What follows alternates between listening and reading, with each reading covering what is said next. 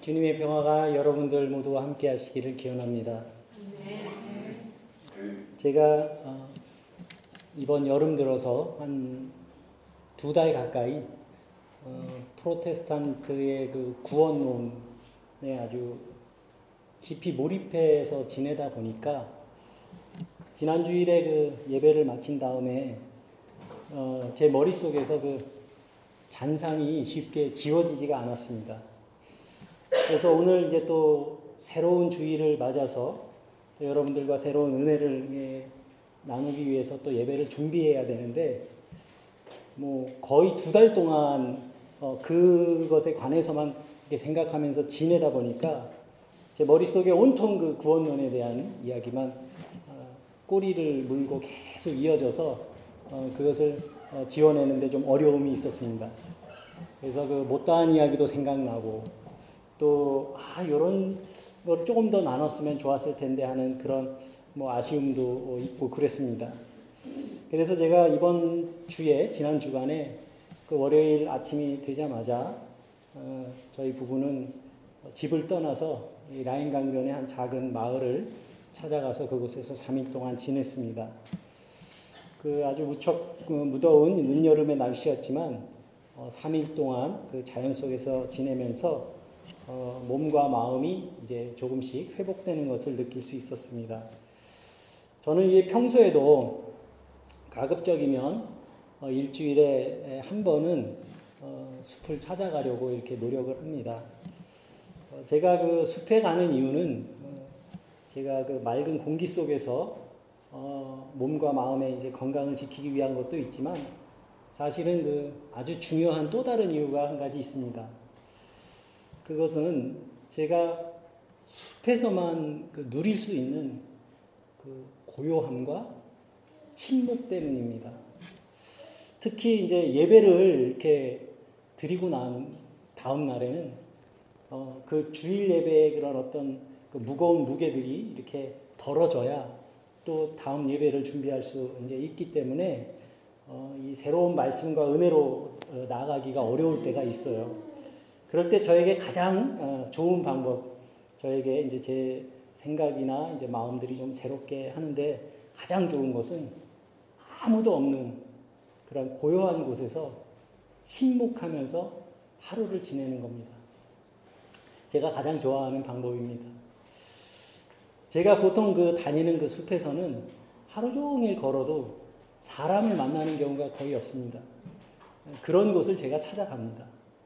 그래서 그런 곳에서 어, 어, 지낼 때 굉장히 좀 평화로움을 느끼는데 이번에 그 어, 찾아간 그곳에서도 어, 숲에서 오직 그 자연의 소리, 새 소리, 어, 바람 소리, 그리고 어, 풀벌레 소리, 그러한 그 자연의 소리만 이렇게 들으면서 제가 제 몸과 영혼의 그 찌꺼기들을 좀 털어낼 수가 있었습니다.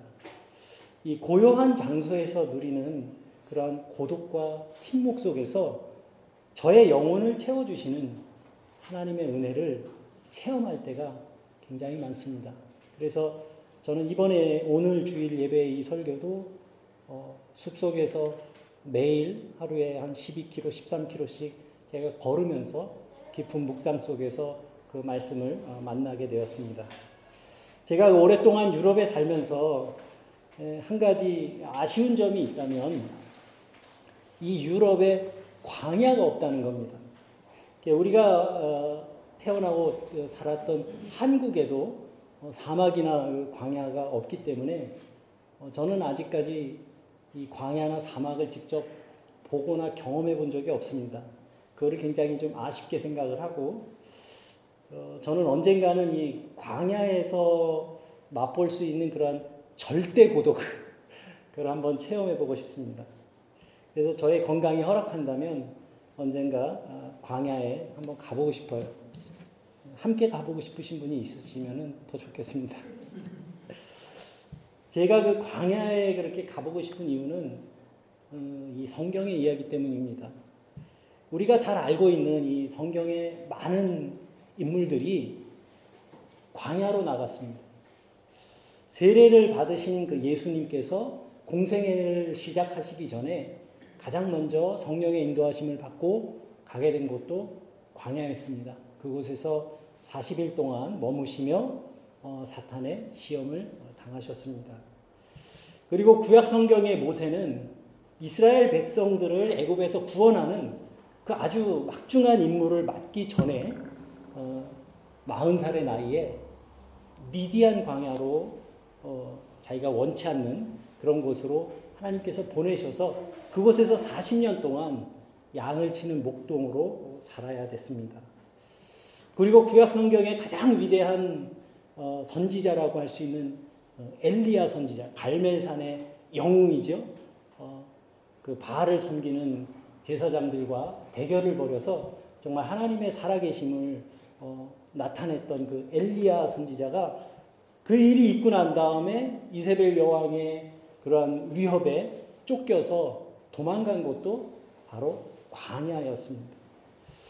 그리고 예수 믿는 사람들을 핍박하면서 잡아 가두던 사울이라고 하는 아주 유대교에 어, 아주 열심히 있었던 그러한 사람이 부활하신 예수님을 만난 다음에 전도자가 되기 위해서 어, 그 전도자의 삶을 살기 전에 갔던 곳도 바로 아라비아의 광야였습니다.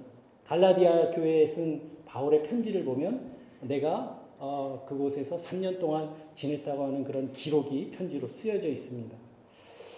예수님을 포함해서 성경에 그렇게 수많은 사람들이 광야로 나간 이유가 무엇일까? 저는 그 이유에 대해서 세 가지를 생각을 해봤습니다. 그 첫 번째 이유는 광야는 하나님께서 말씀하시는 장소였고 또 하나를, 하나님을 만나는 장소였습니다. 여러분들도 아마 광야를 경험해 보신 분이 없으실 것 같아서 제가 광야 사진을 좀 찾아봤습니다. 그 지난번에 어, 우리 교회를 방문했던 그 성지순례 전문 여행사를 경영하는 그 제 친구한테 광야 사진 좀 보내줘 그래가지고 어 제가 좀 받았는데요. 보시는 것처럼 광야에는 아무것도 없습니다. 그리고 제가 사, 책이나 어떤 사진을 통해서 보는 광야는 그야말로 척박한 곳입니다. 광야에는 한마디로 아무것도 없습니다. 광야는 씨를 뿌릴 곳도 없습니다. 사람이 최소한 살아갈 만한 어떤 먹을 것도 없고 마실 물도 없습니다. 가나안 땅처럼 무화과 열매가 열리지도 않고 포도나무 열매도 없는 곳이 바로 광야입니다. 그곳에는 석류도 없습니다. 광야에는 사람에게 필요한 것, 사람들이 절실하게 찾고 구하는 그 어떤 것도 제공해 주는 곳이 아닙니다. 그래서 광야는 아무것도 할 수 있는 장소가 아닙니다. 그런데 성경을 보면 이렇게 황폐한 땅, 이 절망적인 그러한 광야에 있었던 것이 한 가지 있습니다. 이 광야에 하나님이 계셨습니다. 하나님께서는 당신의 사람들에게 광야에서 말씀하셨고 또 광야에서 그들을 만나 주셨습니다. 사람이 의지할 것이라고는 아무것도 없는 그러한 곳에 바로 하나님이 계셨던 겁니다. 이스라엘의 예언자들이 이러한 광야로 찾아간 이유가 바로 그 하나님을 만나기 위해서였습니다. 하나님께서는 풍요와 번영이 있는 그러한 도시가 아니라 궁핍하고 메마르고 이러한 고독한 광야에서 당신의 사람들에게 말씀하셨습니다. 광야는 인간에게 필요한 그 무엇도 제공해 주지 못하는 곳이지만 그곳에는 하나님이 계셨습니다. 그래서 하박국 선지자가 이렇게 노래합니다. 하박국 3장 17절 18절 말씀입니다. 비록 무화과 나무가 무성하지 못하며 포도나무에 열매가 없으며 또 감람나무에 소출이 없으며 밭에 먹을 것이 없으며 우리에게 양이 없으며 외양간에 소가 없을지라도 나는 여호와로 말미암아 즐거워하며 나의 구원의 하나님으로 말미암아 기뻐하리라. 하나님 때문에 기뻐한다는 이야기입니다. 하나님께서는 이 척박한 땅에서 당신의 종들을 부르셨고 당신의 종들에게 백성들에게 전할 그 말씀을 전해 주셨습니다. 하나님께서는 광야에서 모세에게 이스라엘 백성들에게 백성들을 애굽에서 인도해 내라고 말씀하셨어요. 그리고 모세와 함께 그 광야로 나온 약 200만 명의 이스라엘 백성들은 그 아무것도 없는 그 척박한 광야에서 죽지 않고 살아남을 수 있었습니다. 어떻게 그게 가능했습니까? 그곳에 하나님이 계셨기 때문입니다. 이스라엘 백성들이 40년 동안 광야 생활을 하면서 먹을 것이 없어서 굶어 죽었다는 사람이 없습니다. 아니, 하루도 굶은 적이 없습니다. 매일 하나님이 만나를 내려주셨기 때문입니다. 오늘 본문 3절의 말씀입니다. 너도 알지 못하며 내 조상들도 알지 못하던 만나를 내게 먹이신 것은 사람이 떡으로만 사는 것이 아니요 여호와의 입에서 나오는 모든 말씀으로 사는 줄을 내게 알려하게 하신다. 사람이 생존을 위해서 반드시 필요한 것이 있습니다. 바로 양식과 물입니다. 광야에서는 물이 없으면 죽습니다. 광야 체험을 하신 분들의 공통된 이야기가 있어요. 경험담이 있는데 광야는 나가면 너무 뜨거워서 이번 여름에 우리 유럽이 꽤 더웠는데 이거는 뭐 광야의 더위를 말하 더위랑 비교하면 아무것도 아니라면 광야는 그냥 너무 뜨거워가지고 사람이 한 시간도 가만히 있을 수가 없대요. 그냥 온통 머릿속에 한 가지 생각밖에 안 난답니다. 나에게 물을 달라. 물을. 광야는, 광야를 지나는 사람은 오아시스를 만나면 사는 거고, 오아시스를 만나지 못하면 죽는 겁니다. 그것이 광야의 삶입니다. 그런데 하나님께서는 이스라엘 백성들을 오아시스가 있는 곳으로 인도하셨습니다. 이스라엘 백성들이 애굽에서 나와서 그 홍해 그 뒤쫓아오는 애굽의 군대들을 피해서 홍해가 갈라지는 것을 건너서 그들이 다다른 것이 수르 광야였습니다.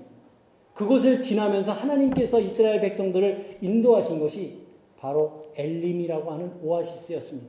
하나님께서는 당신의 백성들을 오아시스로 인도하셨어요. 오아시스를 만나지 못하면 광야에서는 죽을 수밖에 없습니다. 때로는 바위를 깨뜨려서 생수가 나오게 하셨습니다. 이렇게 광야의 물은 우리 사람들이 즐기기 위해서 필요한 것이 아니라 생존을 위해서 반드시 필요한 것이고 하나님은 그 광야에서 당신의 백성들에게 생명과도 바꿀 수 없을 그 물을 제공해 주셨습니다. 이렇게 광야는 하나님의 은혜가 아니면 스스로의 힘으로는 살아남을 수 없는 그러한 장소입니다. 두 번째로 하나님께서는 이 광야에서 그늘이 되어 주셨습니다. 광야로 도망친 엘리야가 로뎀 나무 아래에서 그 쉬었다는 구절이 이제 성경 말씀에 있는데요. 저는 그 이 로뎀 나무가 어떻게 생겼는지 몰랐어요. 이 사진으로 보기 전까지는 이 로뎀 나무가 느티나무처럼 생긴 줄 알았어요. 여러분들 로뎀 나무가 어떻게 생겼는지 아십니까? 아시는 분 계세요? 이게 로뎀 나무. 이게 로뎀 나무랍니다. 광야 한복판에 이 그나마 좀 로, 로뎀 나무 중에 큰 나무는 그나마 좀 형편이 좋은 환경이 좋은 곳에 살고요. 대부분 엘리야 선지자 같은 어, 사람이 도망가서 그 광야로 가, 서 만났던 그런 로뎀 나무는 이러한 관목이랍니다. 관목이 뭐냐면 이렇게 나무 줄기가 없는 이렇게 여러 이렇게 어, 가지가 이렇게 자라서 수풀처럼 덤불처럼 자라는 게 이제 관목이라고 하는데 로뎀 이런 게 로뎀 나무래요. 광야에는 이 낮에는 너무 뜨거워서 살 수가 없고 또 밤에는 추워서 살 수가 없는 곳이 바로 광야입니다. 낮에는 이, 이 햇빛 때문에 햇빛이 50도가 넘기 때문에 한 시간도 이 햇빛 속에 햇빛 아래에 있으면 살 수가 없답니다. 사람은. 그래서 광야에서는 죽고 싶지 않으면 어떻게 해서든지 그늘을 찾아야 된다는 거예요. 그런데 이 광야로 도망친 이 엘리야가 찾았던 그 그늘이 이 로뎀 나무의 그늘이었어요. 여러분들 생각해 보세요. 이 로뎀 나무 그늘 밑에가 시원할까요? 저 그늘이 제대로 만들어지기나 하겠습니까? 저런 나무가? 그런데 이러한 작은 관목이라고 하더라도 이런 나무라고 하더라도 광야에서 이런 나무를 만나면 그나마 다행이라는 거죠. 그래서 그 엘리야는 저 로뎀 나무 이게 해가 움직일 때마다 그늘도 움직일 거 아니에요? 나무가 작으니까. 그 그늘을 따라서 이렇게 그늘 속에 어, 쓰러져서 어, 목숨을 연명했던 겁니다. 그러면서 이 로뎀 나무 아래에서 너무 지친 엘리야가 하나님께 기도합니다. 주님 이제 넉넉하오니 이제 내 생명을 좀 그만 걷어가 주십시오. 그늘에서 더위를 피해서 그냥 쓰러지고 만 겁니다. 더 이상 광야의 더위를 견딜 수가 없었어. 그리고 하나님께서는 그렇게 지쳐 쓰러져 자는 그 엘리야 선지자에게 천사를 보내서 돌보게 하시고 그에게 떡과 먹을 것을 가져다 주시며 일어나서 먹어라 하는지라. 이렇게 성경에 기록되어 있습니다. 하나님께서 그 지친 당신의 종을 돌보게 하시고 회복시켜 주셨습니다. 그리고 이 광야의 밤은 또 낮과는 정반대라고 합니다. 저 이 밤에는 추워서 견딜 수가 없대요. 그래서 광야에서는 이 더위 때문에 죽는 사람보다 추워서 죽는 사람이 더 많답니다. 그런 곳이 바로 광야입니다. 이스라엘 백성들이 애굽에서 나와서 40년 동안 광야 생활을 할 때 그 광야에서 하나님께서 이들을 지키셨다고 이렇게 기록되어 있는데 그것이 뭐라고 했습니까? 우리가 너무나 잘 알죠? 낮에는 구름 기둥으로 밤에는 불 기둥으로 하나님께서 그들을 인도하셨다. 이런 말씀이 출애굽기 13장에 어, 기록되어 있습니다. 여호와께서 그들 앞에서 가시며 낮에는 구름 기둥으로 그들의 길을 인도하시고 밤에는 불 기둥을 그들에게 비추사 낮이나 밤이나 진행하게 하시니 낮에는 구름 기둥 밤에는 불 기둥이 백성 앞에서 떠나지 아니하니라. 그런데 여러분 우리는 보통 낮에는 구름 기둥 밤에는 불기둥이라고 하면 어떤 생각을 해요? 여러분들은 어떤 생각하세요? 구름기둥이 높이 솟아가지고 내비게이션처럼 어디로 가야 될지 모르니까 구름기둥을 보고 따라갔겠구나. 아, 밤에는 깜깜하니까 불기둥을 보고 따라갔겠구나. 이렇게 우리가 생각하기 쉽지 않습니까? 저도 그렇게 생각을 했었어요. 그런데 이게 그 의미가 아닙니다. 여기에는 더 근본적이고 더 절실한 문제가 있었습니다. 바로 광야에서 견뎌내야 하는 추위와 더위였어요. 이스라엘 백성들의 무리 중에는 어린아이도 있었고 연약한 연인들, 여인들도 있었고 그리고 어, 연로한 노인들도 계셨어요. 광야는 이렇게 연약한 사람들이 견뎌낼 수 있는 그런 환경이 아닙니다. 만약 그늘이 한 조각도 없는 그런 광야였다면 많은 사람들은 광야에서 죽고 말았을 겁니다. 그런데 하나님께서 당신의 백성들을 약속의 땅으로 이끌어 가시면서 낮에는 구름 기둥으로 밤에는 불 기둥으로 인도하셨다고 기록하고 있습니다. 이 말은 구름 기둥이 뭘 만들어요? 시원한 그늘을 만들어주고 밤에는 불 기둥으로 그 얼어 죽지 않도록 온기로 지켜주신 겁니다. 여러분 우리가 유럽 살면 건조한 이 기후, 유럽의 여름을 나면서 아무리 더워도 그늘에 이렇게 들어가 있으면 살만하지 않습니까? 우리가 그 이해하기가 참 쉬운 것 같아요.